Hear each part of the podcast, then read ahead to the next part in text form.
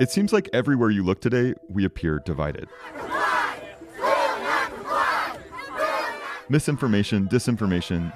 These campaigns have led people into separate worlds when it comes to the science of vaccine safety. They don't have to close their accounts down, even when the president of the United States says that their inaction is costing lives. And the severity of the human-driven climate crisis. Is there climate change? Yeah. Will it go back like this? I mean, will it change back? Probably. That's what I think.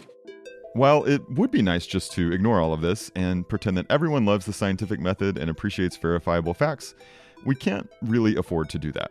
In the U S, climate skeptics so far have been pretty successful at derailing large-scale efforts to focus on climate policy and push the nation away from fossil fuels.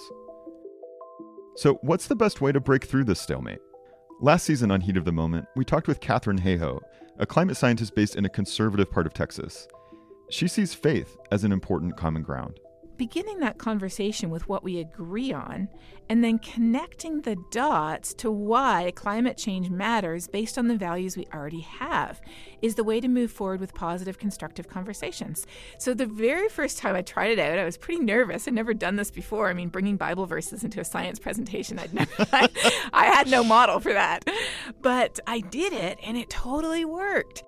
Hayhoe's approach may be paying off.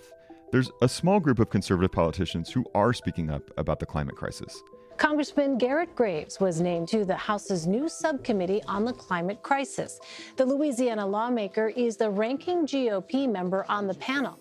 I think very clearly what's at the doorstep is the challenges that we're experiencing in regard to sea rise in some of our coastal communities. To be fair, this isn't enough, and it isn't most conservative politicians. Their solutions also vary widely, causing some on the left to question their legitimacy. So what's happening here is there are people who have cultural, political, religious, economic philosophies that they then invoke when they want to cherry pick one scientific result or another. More than thirty percent of American adults think global warming is a natural phenomenon, according to the Yale Program on Climate Change Communication. And that's despite the fact that scientists have known for decades that we are causing the Earth to warm, primarily by burning fossil fuels. What would it take for these holdout skeptics to change their minds? And does it matter if their opinions change? There aren't easy answers to these questions, but to explore them, I asked someone who actually has changed their mind and comes from a place you might not expect, the fossil fuel industry. He worked as a geologist, and he was tasked with keeping oil rigs running off the Louisiana coast. Oh, it's exhilarating, really. I mean, here we are. Thought we were solving the nation's problems, energy problems anyway. We thought we were being patriotic. We're out there where the rubber meets the road, doing the hard work, finding the damn stuff for, for every, so people drive their cars around. And of course, it didn't occur to me that we were warming up the atmosphere and doing a lot of negative things. That story is at the center of today's program. From Foreign Policy and the Climate Investment Funds, you're listening to Heat of the Moment, a podcast about the climate crisis and the people who are working to solve it. I'm John Sutter. Today, we feature the story of a former oil man, Alan Hubbard. Well, when I got my degree, Virginia Tech, the main people hiring geologists were oil companies. It was either going to teaching or some other field, but the eighty-five percent of all of us went to work for oil companies. Went to started work in New Orleans for about three or four years and moved to Lafayette. Went to work for the oil and gas division of Dow Chemical. But I had several jobs in Lafayette. As a geologist, one of Hubbard's main duties was looking at all the available scientific data and trying to figure out where to drill. It was difficult work, but he enjoyed it. I made one nice discovery. Of course, you know, one well in ten we'll find you some oil. One well in maybe a hundred will actually find you a field. And I actually discovered a, a field called Bayou Sherman in Assumption Parish. So uh, it's taken the well logs and seismic uh, geophysical work and put it all together and find a reason to drill a well. And, and this one did really well. And we did drill about three others that did not quite as well, but it made money. It made a lot of money. And it paid me uh, two thousand dollars, three thousand dollars a month for several years. And uh, that was a decent decent living back then. It's like forty years ago. What did it feel like and look like to be part of that? Like, help, help me see kind of the expansion of the oil industry at, at that time. Oh, it's exhilarating, really. I mean, here we uh, thought we were solving the nation's problems, energy problems anyway. We thought we were being patriotic. We were out there where the rubber meets the road, doing the hard work, finding the damn stuff for, for every, so people drive their cars around. And, of course, it didn't occur to me that we were warming up the atmosphere and doing a lot of negative things. But it's just the idea that we were finding this oil and gas and, and uh, helping the country, the economy grow. Tell me more about that idea of it being patriotic. What do you mean by that? Well, helping the economy, providing the country with something they really need. Be like being in the Army, for one, providing the uh, defense, finding energy to keep factories going and automobiles and the, the hum, you know, humming the machinery. We're keeping it going. With if we quit, the, the oil supply would quit, and then the country would be third world or something. Without without all the oil, we wouldn't have the, the things we have. And so we, maybe patriotic's the wrong word, but we were helping the nation, I, we thought. Remind me again how, how long you were working in the oil industry, and then and then what made you decide to, to give it up? I gave it up when it gave me up. In nineteen eighty-five, it hit a real slump. A lot of people left. A lot of people in exploration. I came up here and in, in North Carolina, did environmental consulting and site assessments. And uh, but heck, you know, the, my manager at one of the companies I worked for, he ended up going out to Denver, Colorado, and driving a bakery truck. I mean, selling cars. I mean, mm. there's all kinds of things. I like geology enough to where I thought I'd keep my hand in it to some extent. But uh, it was a real come down for, for everyone. I mean, one surprising thing about your story is that, I mean, it, it sounds almost like you went from being someone who worked in the oil industry at a boom time to being someone who, I don't know if you describe yourself as a climate activist, but something close to that. And I guess I'm wondering, like, how you reflect on that transition, like what what contributed to your change of, of heart or change of mind? Yeah, um, like a lot of things, originally they said, well, we're going to They warm the planet up two degrees in the next hundred years. I said, well, hey, price of progress, and uh, I took that rather lightly, but uh, realized later that's a, that's a hell of a lot. And it's, they talked about runaway global warming. Al Gore did a lot. He said, if we do this long enough, we're going to have what's known as runaway global warming. It's going to perpetuate itself because there is a, a delay factor. All this time, you can see what I have seen all these years. It just keeps going up. It is relentless. And now we're beginning to see the impact in the real world. It's always a, by a thirty-year delay factor, and we started feeling it and said, well, if there's a thirty-year delay factor in implementing this, then we probably have thirty more years of global warming before it's going to level off. And mm-hmm. when I realized that, I said, well, we got to put a lid on this. I want my grandchildren growing up in a one hundred ten degree planet. So what caused a shift in your thinking from someone who, you know, like you said, sort of dismissed climate science as like, you know, like this is just the price of progress, like, okay, it's going to be a little bit warmer, to someone who's alarmed by what's happening? Like, what were the moments that contributed to that change? The fact that not just not, it's a lot more than turning up your thermostat. It's much more severe. In the Northeast, freak flooding. Much more moisture in the air, much more crummy weather. Much doused with up to eleven inches of rain. Stronger hurricanes, thunderstorms. Meanwhile, out west, historic heat, with the region's largest fire still only zero percent contained. And this is not the climate that Homo sapiens was uh, brought up in. We evolved in a cooler climate, just the end of the last glacial period, about eighteen thousand years ago. Homo sapiens came along. So for, um, like for you though, just in your personal life, like when did these facts start like hitting you? Was it something you saw on the news? Was it a documentary? Was it a conversation with a friend? Like, for in your personal life, what were the moments that shifted your thinking? Because I imagine that's like a big, it's a big leap, right? From like being involved in the fossil fuel industry to thinking like, oh, that, that, you know, that is having this huge negative consequence for the state of the planet. It was Al Gore, probably. The assumption's something like this. The Earth is so big, we can't possibly have any lasting harmful impact on the Earth's environment. But tell me about that. Well, the fact that if nothing's done, it could be runaway. It could just uh, be self-perpetuating with there's no way we could stop it. He said, we're, if we get the Earth warmed up more than a degree and a half Celsius, we can live with. But if it's up to over two or two and a half, then we're really pretty screwed because it's probably just going to keep on warming up. And uh, we're tipping the carbon cycle. So the new carbon cycle will have a lot more carbon than the old carbon cycle and will result in, in greenhouse gas, carbon dioxide in the atmosphere, and uh, just a lot more carbon that we don't need.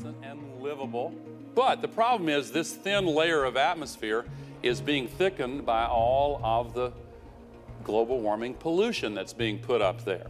And what that does is it thickens this layer of atmosphere. More of the outgoing infrared is trapped. And that convinced me that, you know, this is something that's going to perpetuate itself for a long time. And I keep thinking, I think my grandchildren, and they don't need to grow up with this kind of mess. They're going to be thinking, looking at us, see our gravestones, and what were they thinking when their temperature's one hundred ten degrees? Look at this summer, for heaven's sake. Hottest July on record, period. I mean, every darn day is, is it, where we are anyway, is ninety plus. I mean, we lived in New Orleans for a while. You can expect this every single summer, two months of heat, maybe three. But in North Carolina, you get a cool snap once in a while. We haven't had one yet. So it's, it's obviously getting warmer. The leaves are coming out earlier, the flowers. Uh, we didn't have, in Lincoln, and usually we have about four or five snows a year. And uh, last two years, we have not had any, not one flake of snow all winter long. Uh, I mean, you mentioned your grandkids. Like, you think about them when you think about these issues, about what's happening to the, the climate. I do, yeah. It's something they're going to have to handle when their time comes. I don't have any much influence to write poison pen letters and stuff, and I really don't, I'm not in a position to uh, make things happen. I'm not elected uh, or anything. Uh, I'm just a citizen, and I write nasty letters to the editor every once in a while, and uh, its opinions are changing slowly. I got this uh, editorial I wrote back in two thousand eight. People were still thinking global warming was a hoax, that they're perpetrated by liberals so they can raise your taxes. I mean, that's what that's what people would, would be saying. I said, not true. It's it's actually happening. People are slow to, they only tell them what they want to hear. You don't want, can't tell them what they don't want to hear. So it sounds like you saw an inconvenient truth, right? Like Al Gore's film. And then uh, was it like a gradual shift in your perspective uh, to the point where you're now alarmed about climate change and, you know, writing letters to the editor and doing things like that to try to make a difference? Or was it quick? Was it like a right away, you saw this one film and, and everything changed? Well, not only see the film, but see it happening. They keep saying by the end of the century, it's going to be this way or blah, blah, blah. And really think about it now. Hell, we may be extinct by the end of the century, the way things are going. Hmm. I mean, it's, they speed it up. That's usually what happens. First slowly and then suddenly. I think Hemingway wrote something about that. Just creeps in a little bit and boom. Once you got a toehold, it really takes over. I was getting vaguely aware of it, but uh, Al Gore kind of pushed me a little harder in, their, in this direction. Once you saw that film, was it a pretty quick shift that caused you to rethink the work that you'd been doing in the oil industry, or did it take longer for that to kind of sink in? Well, at first I thought, well, I'm part of the solution because I'm finding oil. And then later on, after all this, I was, hey, I was, I was part of the problem. I mean, instead of being part of the solution, I was part of the problem. How did that land with you? I think I think it's like impressive that you have that ability to reflect on your career. I think for a lot of people that might be a pretty hard and like kind of painful thing. Um, but how was that for you? If I didn't do it, somebody else would have done it. I mean, that was just the prevailing thinking at the time. To me at the time, it seemed like uh, it was something we needed to have. Now it's something we don't need as much. We have alternate renewable energy sources. So thinking about yourself now, I, I mean, do you consider yourself a climate activist? Yeah. What does that mean to you? It means when you see something that's going to affect our climate in a negative way, you write about it. I can relate to that. That's something I do too. And you, you said that you write op-eds for the local paper quite a bit? Oh, a couple times a year, maybe. What do you say in these op-eds? I have one right here in front of me. I wrote this uh, a few years ago about global warming. Global warming is real. It presents a threat to our continued existence on this planet. Years of scientific research, countless articles in scientific journals, popular magazines, and newspapers, and there are a lot more than a few people out there who can find some research that apparently contradicts global warming over the short term. They'll jump all over it, saying this indicates the whole thing is a monstrous hoax perpetrated by those liberals who want to raise our taxes. I wrote this in oh eight. Do you find that it's easier to have a conversation about the climate crisis now than it was, you know, when you first started thinking about it, or, or closer to the time you were working in the oil industry? Yeah, I, I find people receptive, but they, they're not, my God, we got to do something about it. I'm going to write my congressman. No, I mean, the second point I rebut, people say global warming is happening all right, but it's part of natural climate cycles, and there's no proof that humans can, are causing it. Better And I say, better say there's no proof we aren't causing it. What we know is scary enough. What we don't know is even scarier. When you, um, you know, think about the fact that you made this pretty, I think, like remarkable transition from someone working in oil to someone who, you know, considers themselves a, a climate activist. Um, is the work that you're doing now to try to raise awareness about the climate crisis, is in some ways that atoning for the work that you did before? Or how, how do you think about that transition? Like, how do you make sense of it looking back? I guess you might say some of it's atoning, but I didn't know I was being part of the problem. I thought I was being part of the solution. If I knew then what I know now, I wouldn't be doing it. I don't know what I'd be doing because I enjoyed the work. What would you want to say to people who either are skeptical about the science of climate change or who just don't think it's that big of a deal? Um, you know, as someone who thought that way before and had a, a change of, of, of mind, a change of heart, like what would you want to say to them?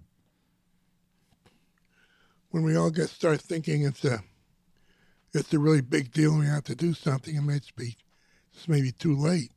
Climate's a long-term thing. And we've been messing with it now for quite a number of years, and we're going to have to pay the piper. But the longer we mess with it, the more costly that's going to become. And there is a chance that if we don't do something pretty, pretty soon, it's going to become self-perpetuating.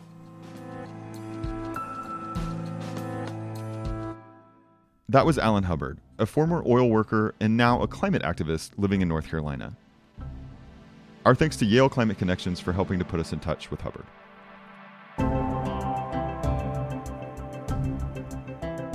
Next week on Heat of the Moment, what happens when climate change forces you to move?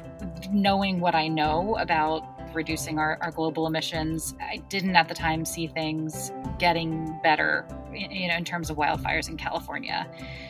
And, you know, like the Midwest has been talked about as a climate refuge and places where the impacts uh, may be much less. That's next week on Heat of the Moment. Heat of the Moment is a partnership between Foreign Policy and the Climate Investment Funds. Our production staff includes Rosie Julin, Rob Sachs, Scott Andrews, Dan Efron, Laura Rosbrow-Tellum, Claudia Tatey, and Zamon Perez. The Climate Investment Funds is a nonpartisan champion of climate action. Political views and opinions expressed in this series do not necessarily represent those of the Climate Investment Funds, Foreign Policy, or their partners. Thanks for listening.